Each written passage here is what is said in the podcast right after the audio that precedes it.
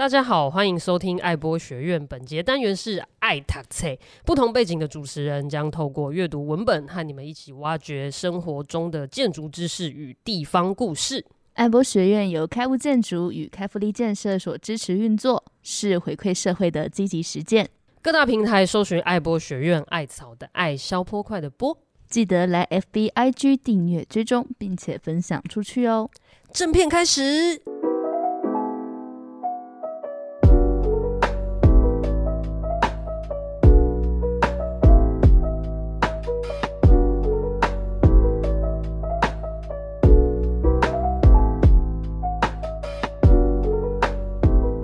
刚刚我们一连串了解了，呃，为什么会有这本书，然后以及这本书呃诞生的过程。因为其实我们在解读其他作者的书的时候，我们会其实会有一些臆测，你知道吗？诶，为什么他当时要写这样？哦，是对啊。其实我们在呃分享书或者是就是研究作者的时候，我们会有这种会有这种疑问出现，所以刚才会有一连串这样的问题。嗯哼嗯哼 OK。那接下来呢，我们想针对这本书的内容，嗯，然后向你们请教一下。好，啊，好，首先我很喜欢我在翻这本书的时候，我翻到有一页的标题是写说重新设计找租屋时的体验，是，这也是差不多这本书最一开始的时候，嗯嗯，就是为什么这本书一开始哦，然后开开头的第一章，嗯，是带我们去看房子，重新体验，重新回想了我当初以前找房子，嗯。的那些记忆，嗯，为什么会这样编排？嗯，其实它就是我们在找社宅跟就是一般大众可能不住在社宅里面的人的连接，其实就是租屋这件事。对，所以刚刚提到书背上说哦，我不住社宅，但是那到底就是为什么要看这本书？那但是其实我们就发现说，那个交集是租屋这件事，大家呃在某个人生阶段，你可能都会有租屋，然后但是。呃，透过租屋这个共同的经验，让我们去想到底怎样的居住环境是更理想的，或者我们有没有可能就是去期待一个更好的版本，就不是被市面上既有的选项给限缩。对，所以为了要去探讨这件事情，我们从呃去看市面上的。呃，物件就是租屋开始，透过这个经验去跟他们在看社宅的居住单元的时候有一个对话，把这两者串起来，是这个章章节原始的设定。那所以它不会是一开始介绍社宅的书，我们就直接说哦，社宅的空间长怎样？对，嗯、是而且还提到了一些就是用用表间里的概念，是带我们在体验这个租屋的过程。嗯，于、嗯、君是这一章的。负责人，负责人之一，有没有什么心得感想，或者是说当初这一段怎么开始的？这一段应该是应该说起源于，其实我蛮常在搬家的，然后我也蛮常在五九一上面花，就是租的空间。那就是也其实也是进入好办之后，就是去就是去各个社宅，就是有真的去看过，然后其实就会有明确的感受到，就是社宅跟外面的租屋的差别。那外面的租屋其实就是，如果你很直接打开五九一的网站，你就会看到，其实他给你的相片就是只有房间内的相片，房间内有什么，然后房间的家具，甚至平数或什么那些都不是很正确。对，是哦，对对对，而且那照片很常骗人，你知道吗？就十个案子都用同一个照片，你根本不知道他在哪。对对对，那但是但是其实你真的生活在一个地方的时候，你不会一直都住在房间里面啊。你你回到家，或者是你回家的过程，就是会从马路，然后可能还会再经过大门啊、楼梯，甚至是电梯，最后才回到你居住的单元。所以其实就是这一个一连串的过程，其实它也会去影响你所就是所谓的住在这边人的生活品质。老实说，嗯、就是。如果你的单元内虽然长得很漂亮，但是你的外面可能就是是不透，是是一个小巷，然后可能是不怎么通不怎么通风的，或者是就比较阴暗的话，其实你在这边其实还是会蛮受到外面的这个的影响，嗯、因为这部分就是是一般现在租市场里面蛮少去提到的一个东西，但是在社宅这边有蛮明显的，就是感受到他们有针对这个去做了一些。可能设计啊，或者是有去多想了一些这些东西。嗯嗯嗯嗯嗯，了解。那你们两个自己就是包含做了这些重新就是这个看房小队，甚至这个章这章节编辑完之后，你们自己有什么习惯上的改变吗？或者是观念上的调整吗？嗯，我的话，因为其实我也是租屋，嗯，然后呃，我住蛮久了，应该有四年了。然后虽然它有一些条件，就是我觉得如果比起别的租屋选项是没有那么好，但是我特别喜欢的是它所在的那个街区，就是它它的周遭是有很多小店，然后。而且是传统的那种 杂货店、面店，然后呃，所以我觉得它真的是可以，就就是说我我可能不会想住在一个跟街道是关系很远的地方，对，然后所以我我会更有意识的在，就是假设我未来要在寻找别的租屋空间的时候，我都会去看中这个点，这样子。你们自己在定义表间里的时候，你们是怎么定义表这件事的？嗯，我觉得应该有各自的对。的定义、哦、对，然后，但我觉得最基本的确实是它建筑物的外观，嗯，对，然后再延伸一点，就是说那个建筑物跟街道的关系，对，就是比如说它建筑是建筑物，然后旁边就是马路吗？还是说它建筑到马路之间，它有又有一个怎样的过渡？对，然后可能再拓及远一点，就会到。像我刚刚讲的周边的环境、生活圈这样子，嗯，嗯，我是这样定义啦。那我觉得，呃，外观其实也是重要的，对我来说，因为你回家或者是你走在路上，因为我像我有一个朋友说，他有他很喜欢晚上的时候散步，然后看到旁边的住宅，然后家家户户有灯火，然后有一点声音亮着的感觉，那会让人有一种安心或是可以放松下来的感受。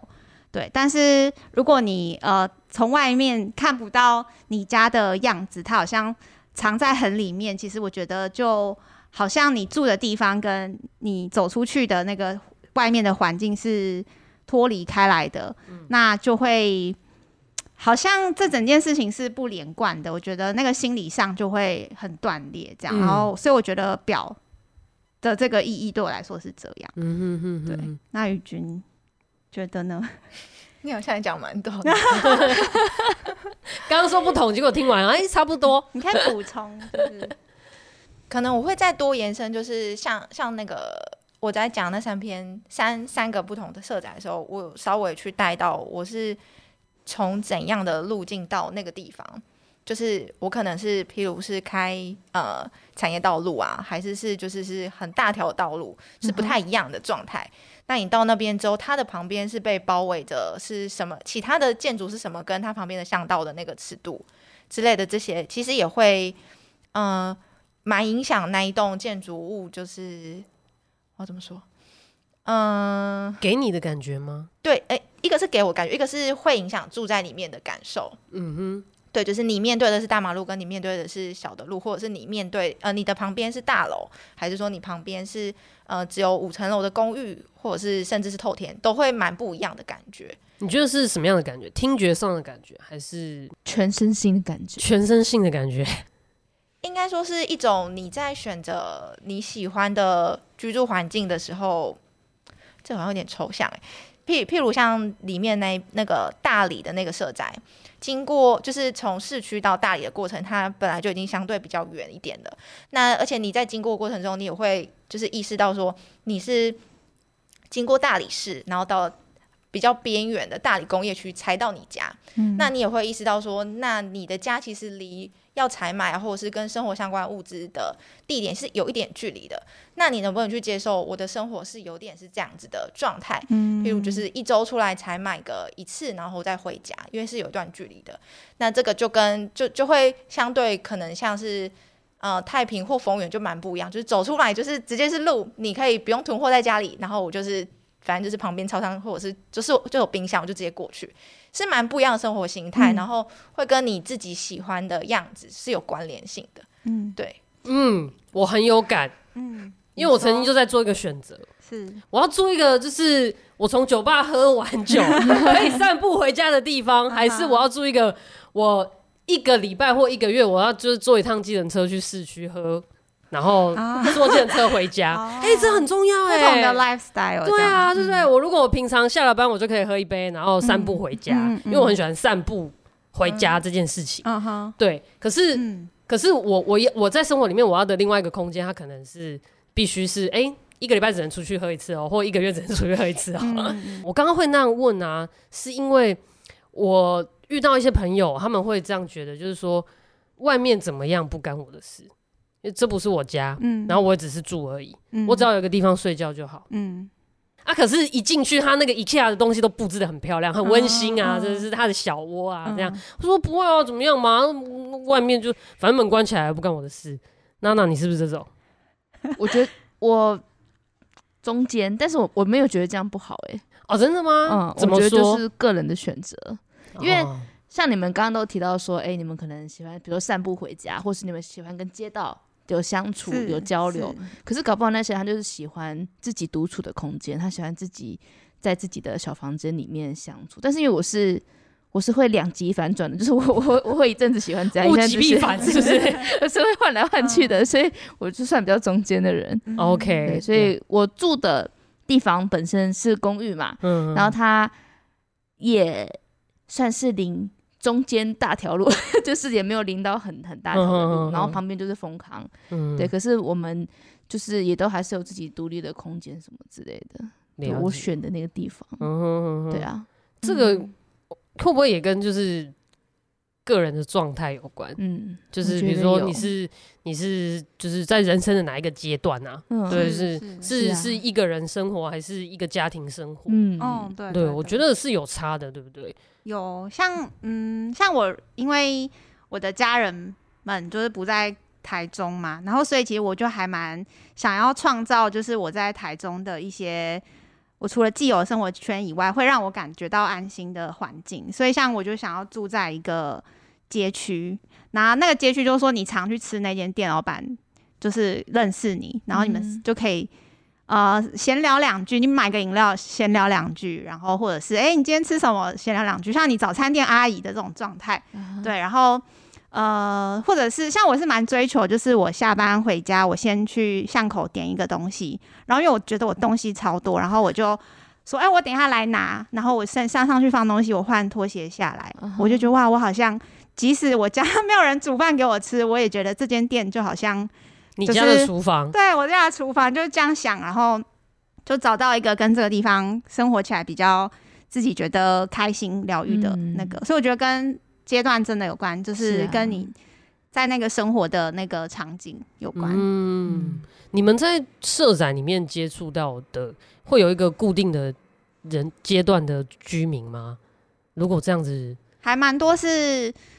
小家庭，小家庭，对，然后这个我觉得。呃，我们的观察是小家庭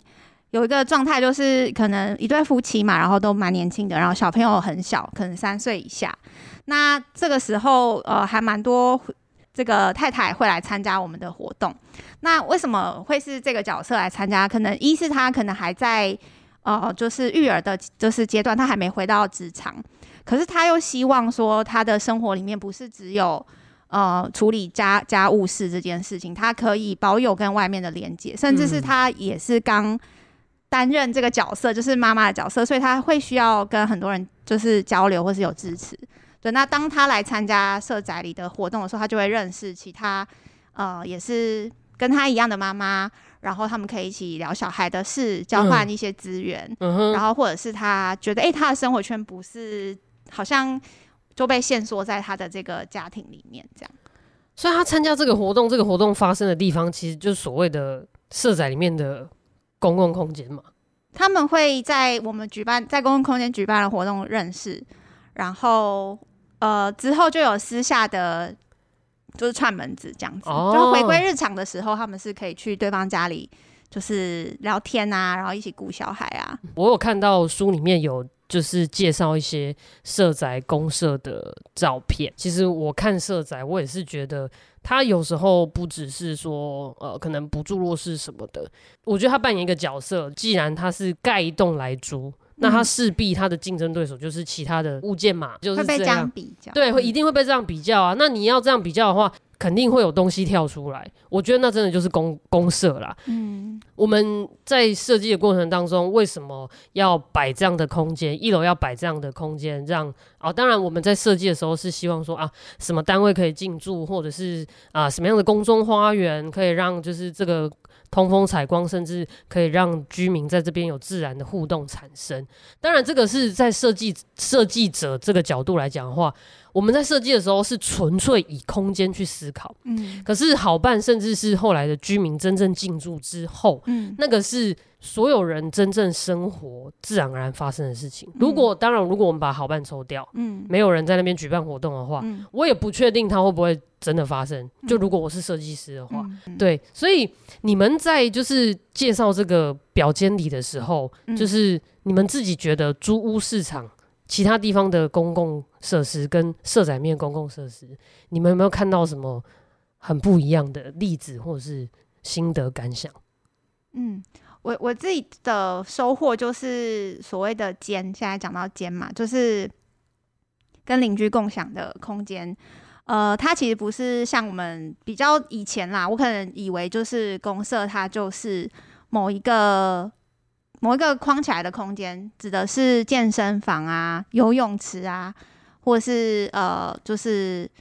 交谊厅这样子，那我发现，在社宅里，当我们谈间的时候，它其实是包括刚刚讲到的，像走廊，然后可能会有天井，然后呃顶楼。其实每栋每你要说起来，每个建筑都有顶楼，可是那个顶楼的状态到底是人真的会上去使用，还是你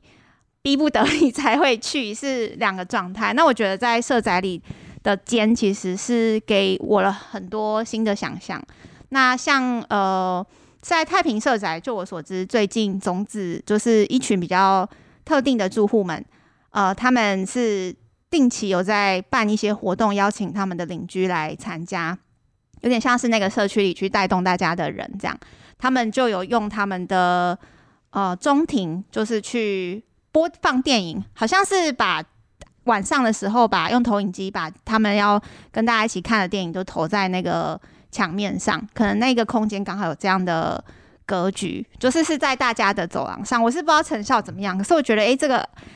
这个 idea 很有趣，就是应该一般的大楼不太可能会发生这样的事。是居民自己发起的，就种子住户，哦，种子住户，对对对。然后我觉得，哇，我有机会，我是想去看一下，因为我没有在走廊上跟邻居一起看过电影嘛。然后想说是什么样的，而且是走廊，还不是屋顶，哎。对，它是一个天井的空间啦，对，然后觉得很好奇。然后像一样也是太平，因为太平它有一些建筑建筑之间有那个空中的廊道，是。然后我们之前在做计划的时候就有发现说，其实有住户他们会呃带他们家的狗狗是，是比如说他我举例，比如说他住七楼的 A 栋，然后他就呃就是带狗狗出门，然后比如说上到九楼。九楼有一个空桥，然后跨过空桥走到 B 栋，然后 B 栋再上 B 栋的顶楼，就是他带他的狗狗的遛狗的路线是这样。他带他的狗就是可以，居然是可以在建筑体里面进行这件事。OK，对，然后在顶楼他可能休息一下，狗狗走个两三圈，然后再带下来。那有可能这时候会遇到别的在顶楼晒衣服或是呃。的的那个邻居，邻居，然后他们就会呃有一个打招呼什么的。嗯、然后在社宅的顶楼也有几有几座社宅是有屋顶农园的，所以有一些住户是在上面种菜，然后他会认识其他的人，然后交换那个草莓啊 还是蔬菜啊之类的。OK，哇，好棒哦！在建筑里面遛狗这件事情，我从来没有想过，因为这个如果在一般的，我想象啦，一般的。物件里面，它应该 A、B 栋，它可能是有管制的。呃，对，在社宅里面，但是社宅通常因为在空间上，我们一定是希望他们是一个有一个新的邻里关系嘛。嗯、我觉得这个真的是社宅，就是所谓的社会住宅，它才有可能被。真的实践出来的一个设计理念啦，我从设计人的角度来看，我不知道娜娜有没有什么想法。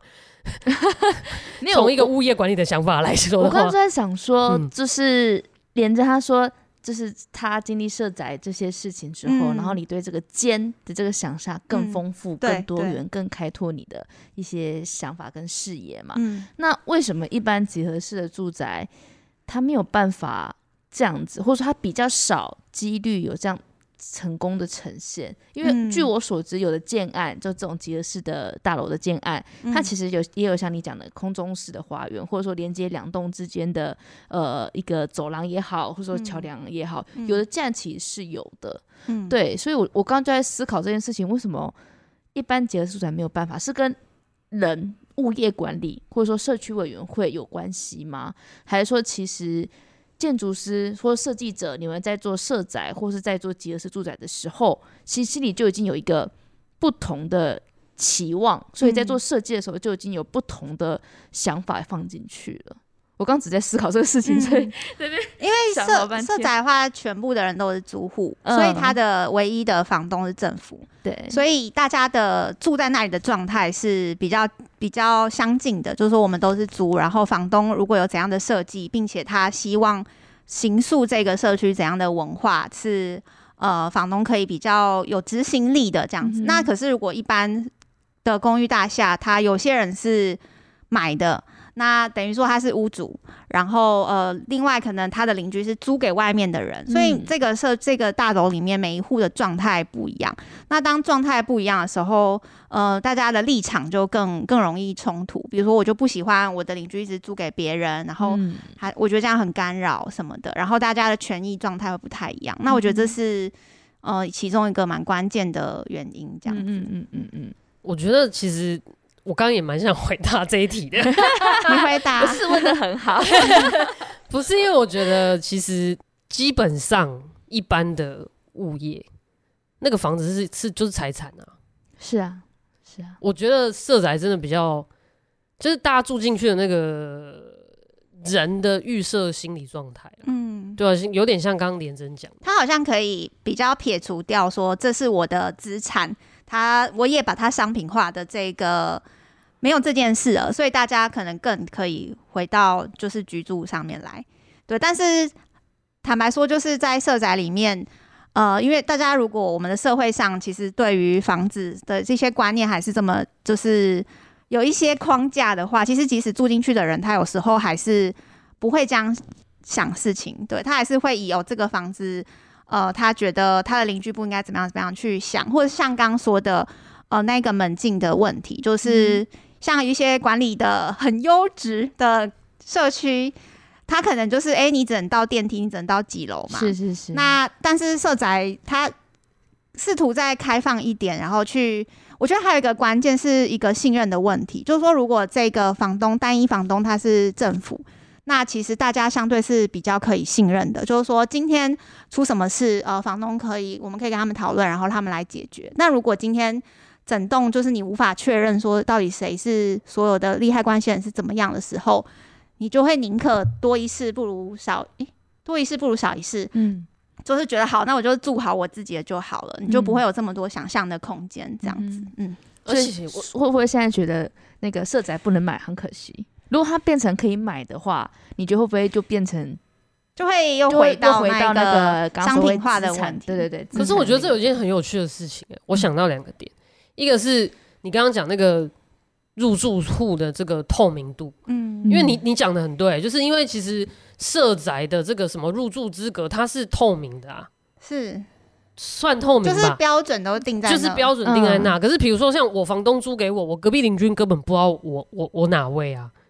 我做什么的？我年收入多少？这样子又怪怪的，没有，就是我的意思是，他真的会对我完全不了解了。是，对他只是可能看到我看起来好像很年轻这样。喂，为什么都没反应？哦，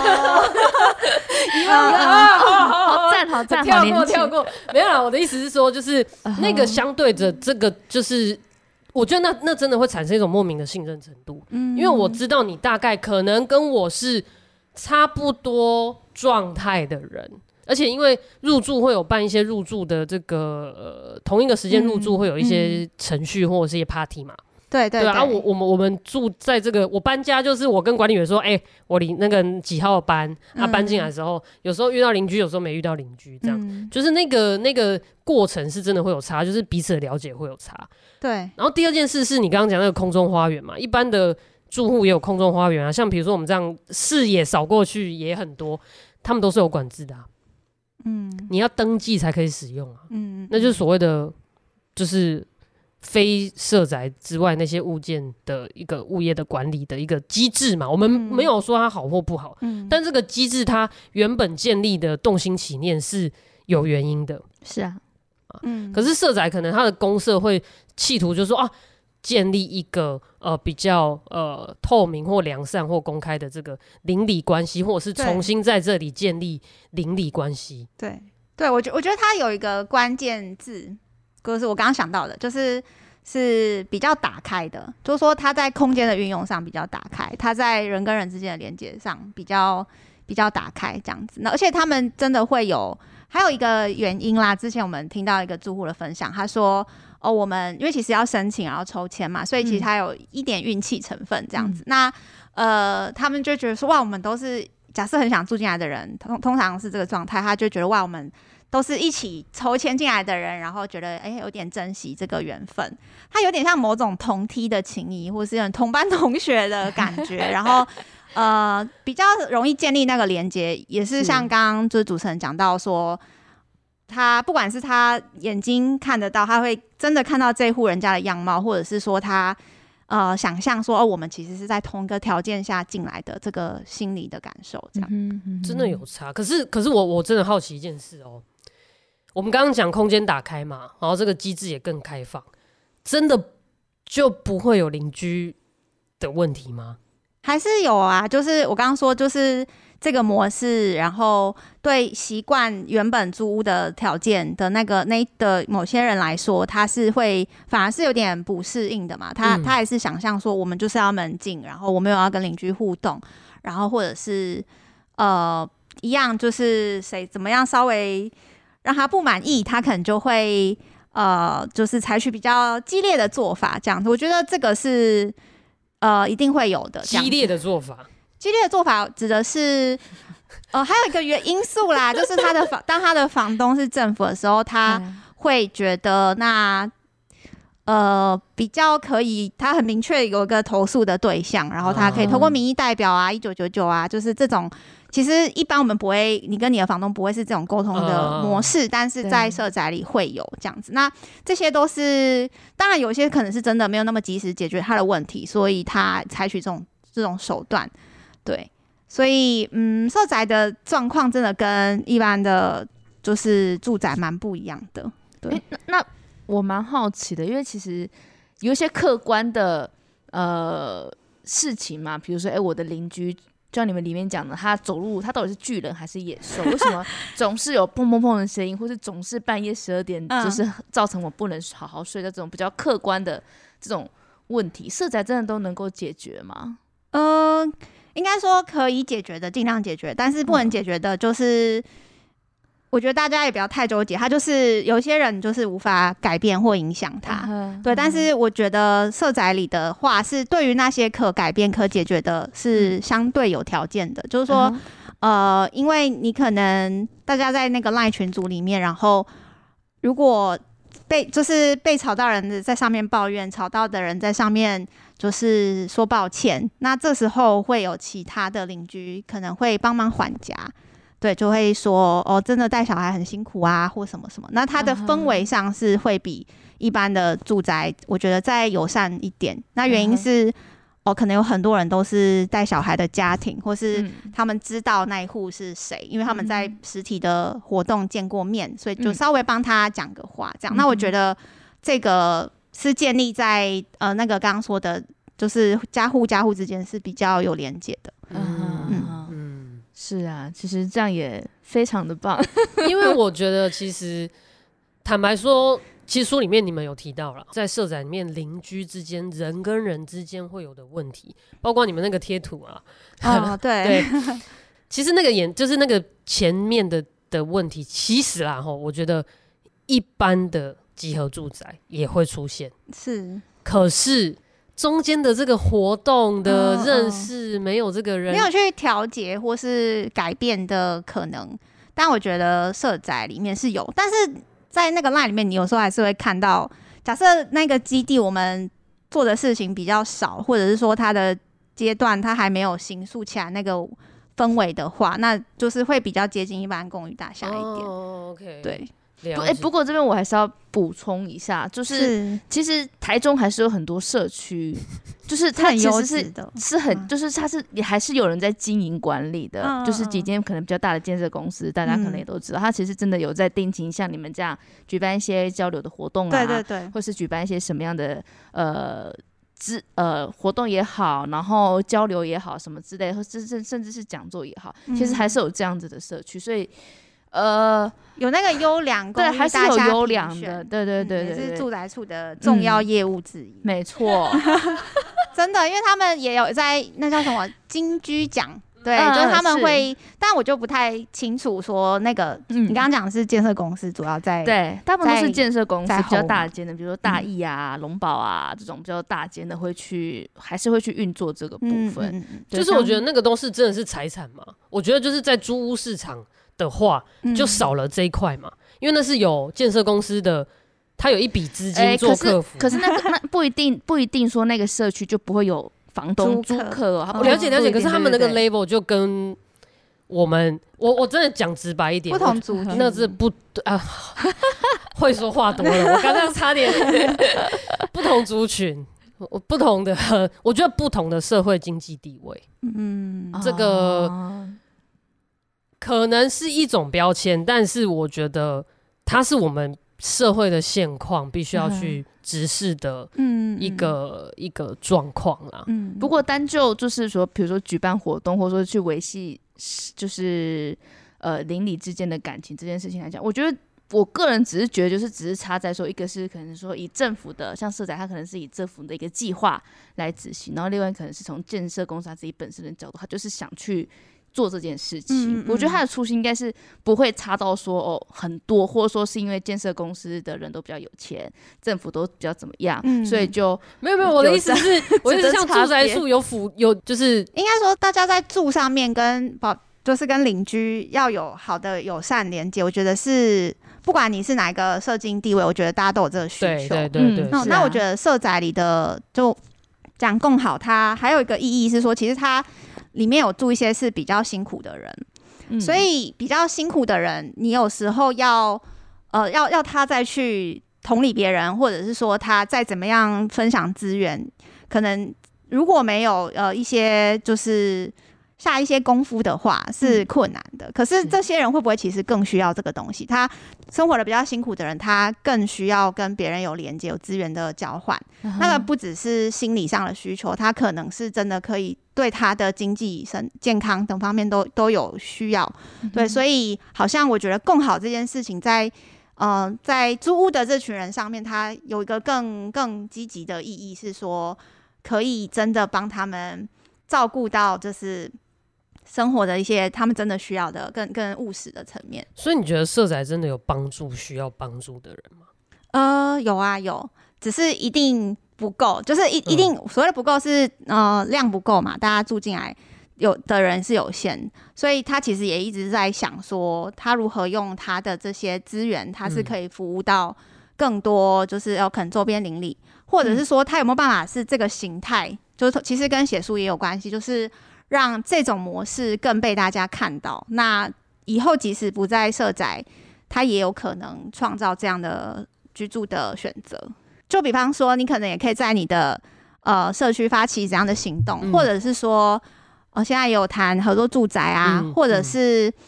嗯，像刚刚讲的，如果是建商盖的房子，他他可以怎么去形塑他的文化？嗯，这个我觉得都是可以互相。就是学习的这样，嗯哼哼哼，所以你觉得就是社宅，刚刚我提到说你有觉得就是他可以帮助到需要被帮助的这一群人吗？对，那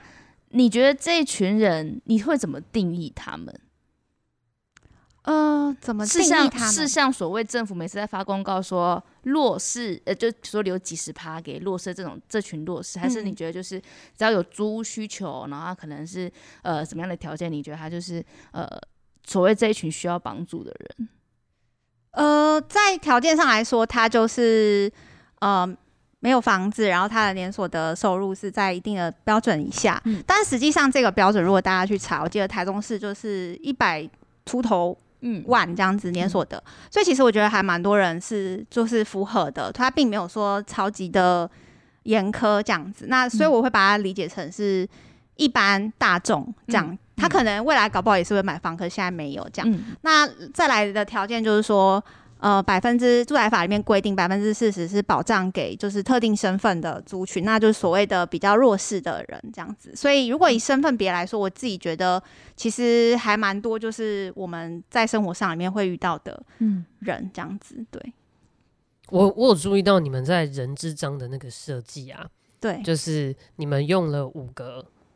呃项目，是。请这个六组。受访者是，就是从呃对自己的定义，然后他们为什么会搬到社宅，然后他们在这边的生活是什么样子，那有没有什么推荐的，嗯嗯嗯、以及他们住进来之前跟住进来之后他生活的差别，嗯，还有他们对未来的规划，嗯，其实我很好奇，为什么你们会用这五个项目是。去访问住在社宅里面的人，嗯呃。因为这个访问，希望是它其实有分前半段、后半段。前面前面就比较有点是用这五个问题去开开始对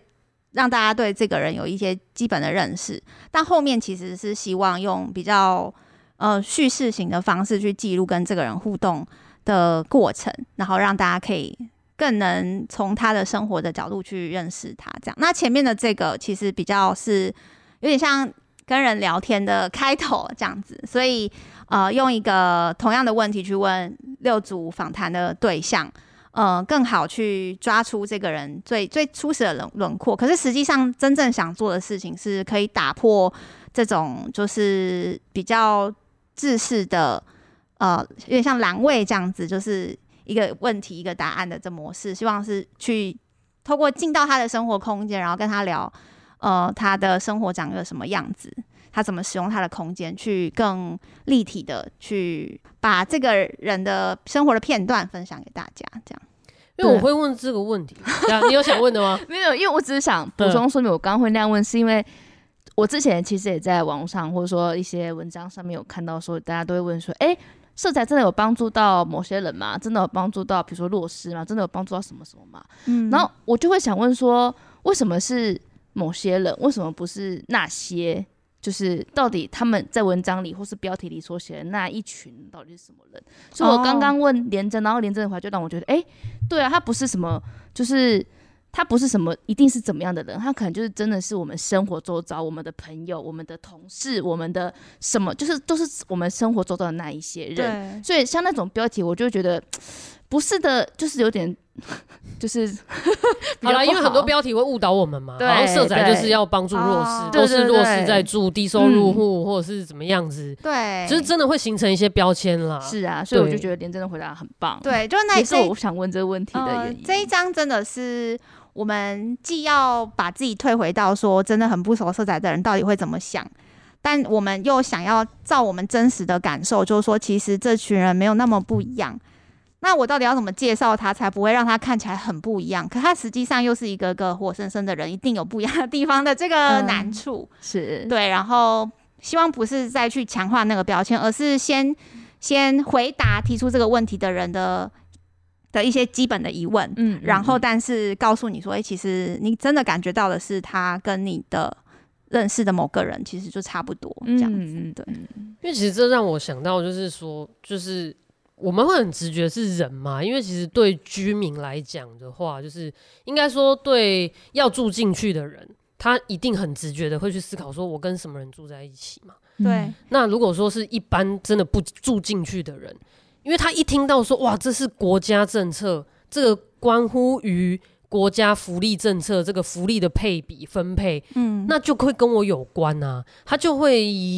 难免会好奇嘛，就是那为什么那个资格的人可以被补助，为什么我这个资格不行？所以会跟很多人有关。可是我自己啦，是我也跟我的朋友讨论过，他就说，哎、欸，那干嘛？如果真的要要补助弱势，干嘛不发钱就好？嗯，我就补助你租金就好了，发钱就好。嗯、他干嘛要大兴土木新建社宅，然后还有？扯一堆土地跟预算的问题，干、嗯、嘛要大兴土木、大费周章盖社宅盖出来租？嗯，哦，我不知道你们的答案会是什么。嗯，我我想先提一个我自己的感受，因为我我觉得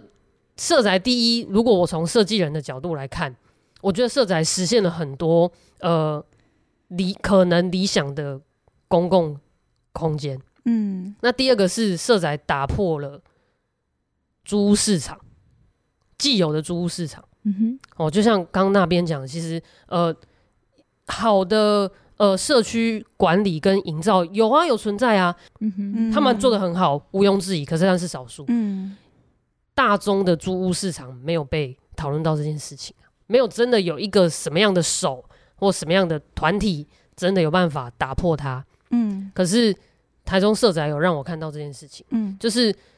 它成为市场上一个不一样的产品。嗯，对我来讲，它是产品啊，嗯，它是其中的选项之一，那它就是产品，它未来就有可能是产品。也许未来好办不是只跟社宅合作啊，对不对？我们希望可以呼吁跟开别人对 别的民间的单位，民间单位那个某某什么插宝建设公司，我们很有兴趣哦。他们通常都只有自己的团队，所以你可以尝试，比如说开福利之类的。对，金主爸爸呼吁，对啊，因为我觉得其实那个是一个机制嘛。嗯，我觉得那成为一种就是色彩，它也许我们现在的标题都在讨论，其实说真的，我不知道。台湾是什么时候把社宅跟弱势绑在一起的啦？嗯、因为国外不完全是跟弱势绑在一起嘛。对啊，对啊，对啊，对啊。那时候阿福跟我介绍这个过程的时候说：“哦，真的哦，是这样子哦。”就是可，就是可是，我我觉得这个这个脉络是很很很很深远的啦。对，有机会我们再看什么场合，有机会再聊这个东西。对，但是就是我觉得社宅存在它的它的意义，就是真的。很方方面面啦，然后我觉得，